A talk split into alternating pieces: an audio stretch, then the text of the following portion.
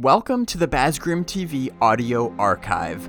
Basgrim TV is a YouTube channel focused on socially charged MMORPGs, specifically Pantheon Rise of the Fallen which is an upcoming MMO that emphasizes community and cooperation. Now, let me tell you right off the bat that I am not affiliated with the developers in any way. I am just a longtime fan of the game, and I believe that Pantheon is an important part of the future of the genre, so I want to tell you everything I've learned from my years of following its development. So, this podcast is where we go way back in the YouTube catalog to revisit some of my best videos in audio form only. That way, you can listen to them anywhere you go.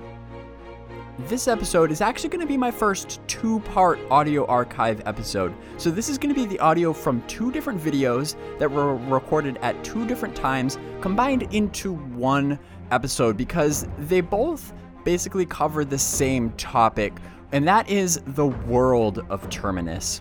How it's laid out and how we as players will be traveling around it. So, in part one, we'll give kind of a general overview, and then in part two, we'll dig deeper into some of the more important aspects of it. You're listening to the Basgrim TV audio archive. First, I'd like to go over the basics real quick, just for those that may already know, to make sure that we're all on the same page. There are three known continents in Terminus. And I say known because the lore is very clear that the world actually contains many more continents. They just haven't been explored or charted yet. So that leaves a lot of room for content in future expansions. But as far as we're concerned now, the three continents that we'll have access to are King's Reach, Reignfall, and White Thaw. Now, as you can see, this atlas we have here is in need of a bit of an update, as it doesn't include the continent of White Thaw, but the lore says that White Thaw is directly to the south of Reignfall, not this landmass to the northeast, as some people may think, despite White Thaw indeed being an icy continent. When you start your journey in Terminus, you can choose from nine races. Each one has its own unique home city, and each of the three continents has three starting cities. So, Kingsreach is where you'll find the human home city of Thronefast, the elven home city of Faerthale, and the halfling home city of Sorhirith, which is in a zone called Wild's End. On the continent of Reignfall, you'll find the Dark Myr home city of Cyreni's Rest, the Ogre home city of Broken Maw, and the Skar home city of Scargull. And lastly, on White Thaw, you'll find the Dwarf home city of Kadasa, the Archai home city of Suroa, and actually floating somewhere above White Thaw is Skyhold, the home of the gnome. So now that we got that out of the way, let's consider the sheer size of the world. I see this question a lot, but it can be a hard thing to quantify exactly in terms of square miles or something like that. But here's what we can say for sure. For one thing, Pantheon is a zone based game. In other words, it's not seamless, so there will be some loading screens. However, because most of the zones themselves are quite large, you won't be running into zone walls nearly as often as you would in some of the older games. And based on what we know now, determining how many zones there will be at launch is mostly a matter of educated guesswork. There are 22 different zones listed on the atlas we have here. And while I haven't seen a developer specifically confirm or deny it, it's technically possible that a few of these zones may not be accessible at launch and will instead be added in a later expansion or update. But again, the Atlas also doesn't include the continent of White Thaw, which has the three racial cities plus Amberfate, which we have seen in a stream before. The Atlas also doesn't show a few of the other zones that we know to exist from previous streams, such as Halnir Cave, South Sail Peninsula, and Black Rose Keep, all of which are on the continent of Kingsreach. So that, doing some quick math, brings the total known zones to 29. But I think it's safe to assume that there will end up being a few more than that if there are more unmarked zones on Reignfall and White Thaw like there are on King's Reach. Ultimately, the size of the world mostly comes down to the player's perception of it. What's important is that it be big enough to feel like it's a real, convincing, and immersive world that you can get lost in, and will provide you with enough interesting experiences to keep you busy for a lot longer than just a few months. In the September 2018 Pantheon newsletter, Communications Director Ben Dean talked about how the feeling of a zone's size is determined much more by the density of content rather than the actual total square footage, and how they're applying these principles to their world building moving forward. Quote, We've taken a lot of the feedback from what the PA testers have given us in the first three phases and approached Faerthale in a more refined way. We don't want to put in big zones just for the sake of having big zones. They need to have content to keep them engaging. On the same token, having too many pockets of content can effectively shrink the zone. This is because the pockets stand out as unique experiences which are much smaller in size in comparison to the entire zone. The association then becomes much smaller in scope and effectively shrinks your zone. On the opposite side of things, if zones are too big, without enough content, they feel like vast wastelands. So the trick is in the balancing. Our zones are technically big when looking at it from a pure landmass perspective, but that size is almost irrelevant once you start splitting it into the content pockets. Unquote. And because I know I'll get comments about it, I just wanted to clarify real quick that even though this quote describes the development of Faerthale The Zone in September 2018, and we are now in July 2019, awaiting the results of what's known as Project Faerthale. It's important to note that, for one thing, an early version of Faerthale was available to testers in Pre Alpha 4 at the end of 2018. But more importantly, Project Faerthale is a much, much bigger endeavor than just building this one zone. If you want more information about Project Faerthale, I made a video explaining it in detail, which I'll provide a link to. But anyway, now that we've got a decent idea about the size of the world, let's move on and take a quick look at the landscape and how those zones will be connected. When looking at the atlas, the keen observer may notice some discrepancies in the layout of the world, such that it does not always abide by the natural rules of the real world as we know it. There may be some mountain ranges, rivers, etc., that don't really make sense. And even though the Atlas is mostly just conceptual, it's still something to think about. But this is another case of how the lore strongly governs the gameplay. In this forum post, CCO Brad McQuaid explains that, quote, the idea of different pieces of planets colliding with Terminus, bringing new races, their architecture, their gods, etc., gives us a ton of creative freedom and a really fun sandbox to play in.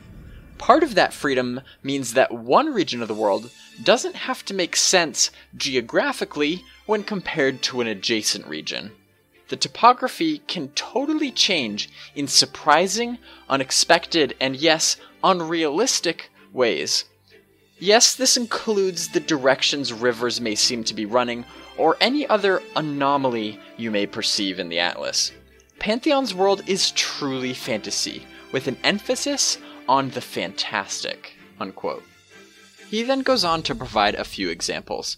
Quote, I want to see lava flows intersecting a glacier. I want to see not only spectacular man made structures, but spectacular natural structures. Unquote. And while this isn't explicit confirmation that we'll see lava flows intersecting glaciers, it does give you a good idea of the overall approach they're taking to world building. So you can imagine the sort of dramatic twists you might see in your journeys in Terminus. And while we're talking about it, fans of classic games such as EverQuest might remember those weird, winding tunnels in between zones that often felt way too long when you were being chased by a train of mobs. But just to be clear, in another forum post, Aradune states that those sorts of awkward zone connections won't be present in Pantheon, and the world builders are designing the zones in such a way to give you a reasonable amount of freedom to move around, especially in outdoor zones, so that you can eventually find a way to get to almost any area you can see. So then that leaves us with the big question How are we actually going to get around in this world? Well, needless to say, the primary form of travel is running. And yes, there will be some abilities that help you run faster. But there are also some zones that are very vertical, so climbing will also sometimes be an important form of travel. But if your climbing skill isn't very high, don't worry, because some classes have abilities such as the Rogue's Length of Rope to assist you and your group with climbing. But let's say you've got that need for speed and that's still not fast enough. Well, there will also definitely be some mount to help you get from point A to point B. We know that much for sure, however, that doesn't necessarily include flying mounts, or at least there's not any plans to have them at launch. But it's important to note that the Pantheon FAQ clarifies that, quote, if we do offer flying mounts, either before or after launch, the goal will be to make travel more fun, not to allow players to avoid, bypass, or skip over large chunks of content. Unquote. That pretty much covers traveling by land and by air, so naturally, the other aspect of traveling is by sea. The most basic of which is swimming, and it's probably not much of a surprise that you'll be able to swim in Pantheon. In fact, not only is it an option, but in some cases it may even be required, as one of the races in Terminus, the Dark Myr, is an aquatic race. But that raises an interesting question. Is there a limit to how much you can reach by just swimming? Could you theoretically be able to swim all the way from one continent to another? How much underwater content will there be? Well, when creative director Chris Joppa Perkins was on the Voices of Terminus show in 2018, he answered that exact question. Theoretically, yes, you could. Um, the way that our zones are set up, um, you you should be able to do that. Um, now, whether you will get swallowed up by something or um, Oh, God, whether you will find the uh, the water, the the deep water, if you will, the big water. When Mm-hmm. when we go to the beach with my little children, I always um, love that moment where they first come over the hill and see the ocean, and I I always talk to them about the big water in the moment where they see the big water for the first time. So when you're dealing with big water in Pantheon, um, it's I think it would be right that you would fear it, and um, and and I don't mean in the sense that, and I, I've I've spoken about this before, and I feel really strongly about this that um, we've seen some games in the last you know several years, and it's worked well for them, and, it, and it's been you know good implementation for the most part, but it's essentially been overland content underwater. Mm. Um, Pantheon will um, will be more um, like what what we remember from the olden days, where the kind of game where uh, rumors and myths like you know Megalodon and Lake Wraith, and um, things that people think they see in the deep and they're not sure, and um, there's going to be uh, a lot of reason to to fear um, our water. So whether someone would want to swim from continent to continent, that's that's a question in and of itself. So we can see that swimming will definitely be an option for traveling, even over long distances. But with that comes a lot of the same risk as traveling on land. However, those challenges may sometimes take different forms when in water, such as with the climate system. Joppa went on to describe how, because traveling in and underwater may feel like a whole different world sometimes, that may affect how you prepare for those kinds of adventures. Yeah, that's right, and we've talked about that on some of the streams too. About you know uh, pressure being pressure and anaerobic are the two atmospheres or the two climates that come to mind with with uh, big water with deep water. So it's when you see things down below that you want to try to get to, um, you're gonna you're gonna need to weigh that, and you may not be able to. And and that's where things like the Dark Myr, for example, might um, might have a little bit of leg up. Uh, with when we talk about racial passives, um, it may be that they have not just certain resistances, resistance uh, bonuses or penalties, as a as a racial passive. But some r- races, like the dwarves, like the Dark Myr, I think you can expect to see some acclimation oriented um, benefits and weaknesses as well. Now, let's say you need to travel long distances over water, but you don't want to undergo all those risks of swimming. Will traveling by boat then be an option? Well, for one thing, when we look back at the atlas, we see this zone, called the Port of Rulun, with a cute little boat next to it. So that offers a pretty decent hint, but once again, let's look to the Pantheon FAQ for the answer. Quote, We've not finalized how sea travel will work at launch, but eventually you'll be able to sail ships around the world. Definitely post launch.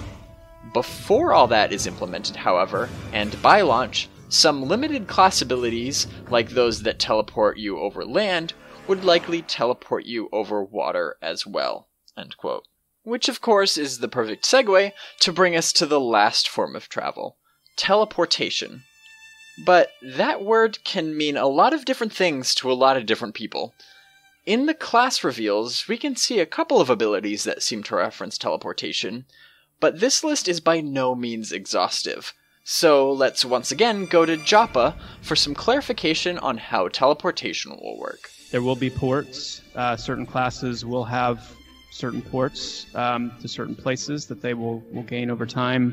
And we want to Im- improve and evolve that system a little bit as well, where there may be certain uh, you know teleportation spells that classes get um, just as that class, but then it, it may be possible for, say, for example, a druid or a wizard to actually, in their travels, find areas in the world they can attune to um, and create port spells for themselves within a certain limited number um, to certain locations. So any given wizard may have standard port- teleportation abilities, but you may find one that has the unique ability to teleport to a certain area that another wizard may not have, and same for a druid or however however we spread those out through the classes.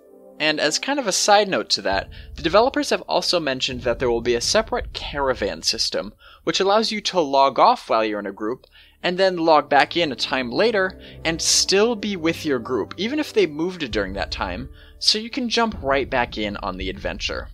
Mechanics like this will be really important to help keep groups together, so you're not always wasting your playtime looking for a group to begin with. That's a really fundamental part of Pantheon. But of course, at the same time, there will also be limitations to that that mitigate abuse. But anyway, that's pretty much all we know about that system at this point, so I'll dig into that a bit more later in another video when we have more solid info. Okay, one last thing. I've now pretty much covered every known form of travel in Pantheon, but there's still one big question. Will there be maps to help you find your way around all this? I already mentioned the World Atlas, but what about individual zone maps? Well, to a degree, this is something that still needs to be determined in alpha and beta, once the world is more filled out and there are more people getting lost in it. But that doesn't mean the devs don't already have some solid ideas. So let's go to Joppa one last time to get the scoop on what the possibilities are. There will not be a map. If we have a map, it'll be uh, something uh, most likely that would unfold as you actually explore the area, and it would be a map that you would open intentionally for you to put in your own um, information. Uh, so if you want to mark a landmark, if you want to mark a POI, if you want to, you know, make a note here or there, that would be for you to do, not not the game to do for you. Ultimately, the goal is for traveling to be part of the fun. That means making it exciting, risky, and challenging, but also meaningful and rewarding. So it shouldn't be so terrifying that everyone is too scared to walk outside the city. But at the same time, if you can get around too easily, you'll miss out on a lot of how huge and dangerous and intriguing the world of Terminus really is. Part 2 One thing I probably should have mentioned in the first video about the world of Pantheon is something that is not news, and in fact very fundamental to how the world of Terminus is being built. Yet, there still may be some people who are not aware of this because, by most modern MMO standards, it's actually pretty unconventional. And that is the fact that this is an open world game, meaning everyone on a particular server will be sharing the same zones. There will be little to no instancing. So, for example, the game will not create a copy of a dungeon just for your group anytime you want.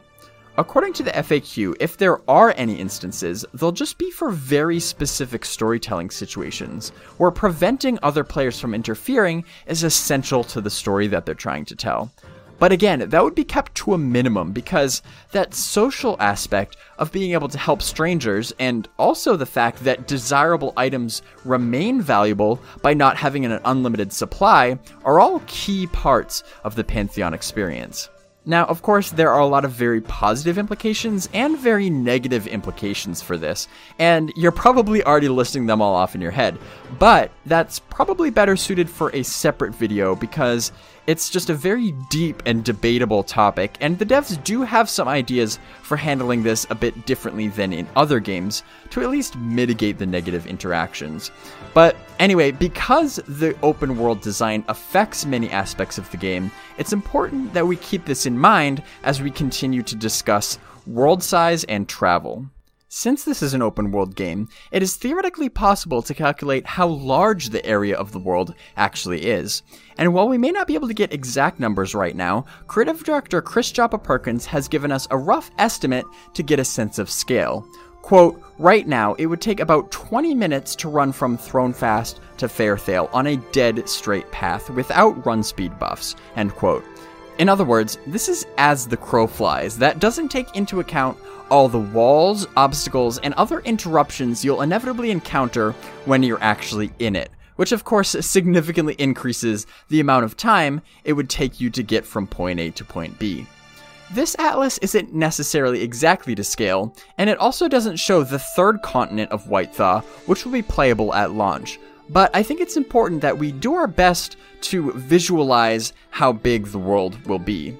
Let's say you miraculously found a bug that allows you to run through all walls and terrain and not even aggro anything. Then turn on auto run for 20 minutes. And actually think about how long 20 minutes is. Even after doing that, you still will have spanned probably less than a third of the playable area in the game. Hopefully, that gives you a better idea of just how much there will be to explore and how long it will take you to actually do that when you factor in all those obstacles along the way. And that's important for a game that aims to keep you intrigued for a lot longer than just a month or two. So, uh, the best way to coin what we're going for with the scale and flow of Pantheon's game world and the travel within it is that it all serves to create a sense of arrival um, that's another way to think about kind of what we were hearing with um, the uh, in some of the feedback earlier on is that uh, if the if the world is too small, if the areas within the world are too small, if there's not enough distance to travel between point A and point B, that sense of of arrival is going to be missing. Um, that sense of seeing things off in the distance, or that sense of feeling like I've traveled a long way to get here, and so I've ac- actually getting here feels really important. Anyone who's been playing MMOs for long enough knows that even the biggest worlds will feel very small if players are given too many options for fast travel. You know how I said that obstacles and interruptions significantly increase the amount of time that it takes to get from point A to point B? Well, flying mounts, aka as the crow flies, would completely remove that element. And as of a year ago, flying mounts were still considered a maybe for the development plans in Pantheon. But since then, Joppa has drawn a hard line on his stance about flying mounts. Quote, as long as I'm here, Pantheon will never have flying mounts, end quote. It doesn't get much more clear than that. But there are, of course, a lot of other forms of fast travel that don't always get so out of control. For example, Joppa also provided an update on how the wizard and druid teleports will work. Quote, when a wizard approaches a gateway for the first time, they will be able to discover it. Part of that process includes speaking with the NPC gatewalker who oversees that portal. Whether through conversation or quest, the wizard will gain access to that gateway as part of their network. Every gateway they discover in this manner will become part of their ever increasing network of gateways. Druids will encounter an identical process utilizing Wandering Stones. Our plan is for the Wandering Stones and Gateways to become increasingly available to Druids and Wizards as part of a growing interconnected network. Wizards and Druids will then be able to access all of their discovered portal locations through a UI window. At higher levels, Druids and Wizards will be able to teleport themselves to the primary gateway or Wandering Stone in order to access the network more quickly. In addition, they'll eventually be able to bring their group members with them through the Gateway slash Wandering Stone network. End quote. In part one of this video, I mentioned how the climbing system will be another important method of getting around the world. And as you can see by this footage, the climbing system has come a long way in the past year.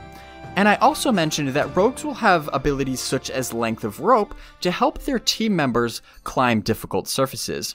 But this is another case where Joppa has since provided more detail on how that will actually work. The length of rope is going to allow a rogue to take that advantage that they have and then extend that to their group. And um, the rogue rope is going to be a channeled ability. It's going to be, uh, I guess you would refer to as like an in- indefinite channeled, where once you get into the length of rope state, you're going to drop it down. It's fun to talk about this because it's something that Kyle's kind of right on the the it, yeah. It's it's fun to it's it's it's fun. Um, but you're going to get into that kind of state where you've lowered the rope. It's a length of rope, and while you channel that, um, you can channel it indefinitely because you might have six people that need to climb up it. Um, then they can climb, and uh, it's it's kind of it, it's it's not like a, a an infinite length. You can't stand at like you know 200 meters off the ground and just drop this thing all the way down, but it will be improvable. So the length of rope is not static; it'll actually get get better, and that's going to be fun to to see eventually. But Yeah, nice. um, while you channel it, uh, people can climb it. And if you take damage, though, then your group's going to fall. the rope should snap. If you stop channeling the ability, you're the people on the rope are going to fall. so, Uh, it's, it's like the new evac for wizards. Just drop people instead. so trust trust your rogues. But I should point out that exploration abilities in Pantheon go far beyond just rope. Several other classes will have unique tools that they can bring to the party to help access areas that they might not be able to otherwise. This isn't an exhaustive list, but for example, some of the abilities we know about so far are the Druid's Vine Woven Bridge, which allows people to cross a wide gap. Warriors have Battering Ram, which uses their strength to open up access to certain areas that are blocked off. Summoners have Summon Ladder to help scale walls, and also Summon Raft, which makes traveling by water easier for a limited time. And I would also include the Paladin's Brilliant Aegis, which says, quote, this ability can also serve as a brief light source in atmospheres of supernatural darkness, end quote. Light sources aid travel in a different sense, but don't underestimate the importance of visibility when traveling through Terminus. Or really anywhere, because, well, it's hard to go somewhere if you can't see where you're going. If you watch the developer gameplay streams, you'll notice that there's almost always some people carrying torches or other light sources. Will weapons or armor have light sources? Yes, they will. Oh, look at Aradune right there. You can see him. Yeah, actually got yeah. You can actually, if you look at Aradune's breastplate, you can see. Oh, and you, you can see the reflection of Zinx's item or just glow on Aradune's Yeah. chestplate. That's pretty crazy. In the glow of his swords on Yep. my uh, little mask there. Oh yeah, that's right. Look at that. Yep.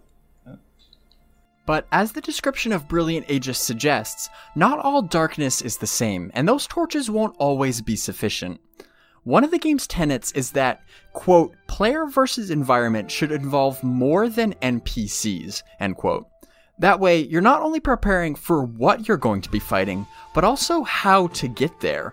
And that makes it feel more like you're exploring a real world. I mentioned in part 1 how the climate system will play a major role in that, but the climate system only accounts for natural obstacles, like heat, cold, wind, etc. The flip side of that is the atmosphere system, which accounts for the supernatural obstacles. Whereas atmospheres are more of your unnatural phenomenon, things that you would find in a fantasy world. And so darkness is one, uh, what you would think of as almost supernatural darkness or, um, you know, darkness that goes beyond the natural. Whether we would have entire environments like whole zones or areas like that, I don't know, but certainly there will be pockets where you will enter an atmosphere of complete blackness, and you know it may be the, the torch and the range of the torch lighting is all you have. It could be that torches um, are even rendered ineffective in those environments, and so you're going to be focused more on s- sound cues or um, you know other things that maybe aren't quite ready to share yet. So yes, darkness, lighting, those things will play a major role. But if you don't have a paladin in your group, there are artifacts you can find, such as the Crest of Illumination, which will counter the effects of the darkness atmosphere. However, that isn't the only artifact that you might need in your travels. For example, the Skyhold Grappler can, quote, assist in advanced terrain traversement, and the Frenetic Floor is a different atmosphere which requires special boots to walk across. Those are just a few ways that atmospheres may make your journeys more interesting, to say the least. As a quick recap, we covered the size and scale of an open world, fast travel, including flying mounts and teleports, and some examples of items and abilities that make getting around on foot a little bit easier. Well, that's it for this episode. I hope you learned something from it. And if you did, make sure you're subscribed now because I'll be releasing one of these each and every week until I've gone through my entire archive. And then, even after that, I'll continue releasing all of my new videos right here in audio form as well. So, while you're here, remember that you can rate and review this episode and share it with some of your friends that you think might be interested in Pantheon so that we can spread the word about the game to even more people and grow the community. So, until next week, stay curious and adventure on.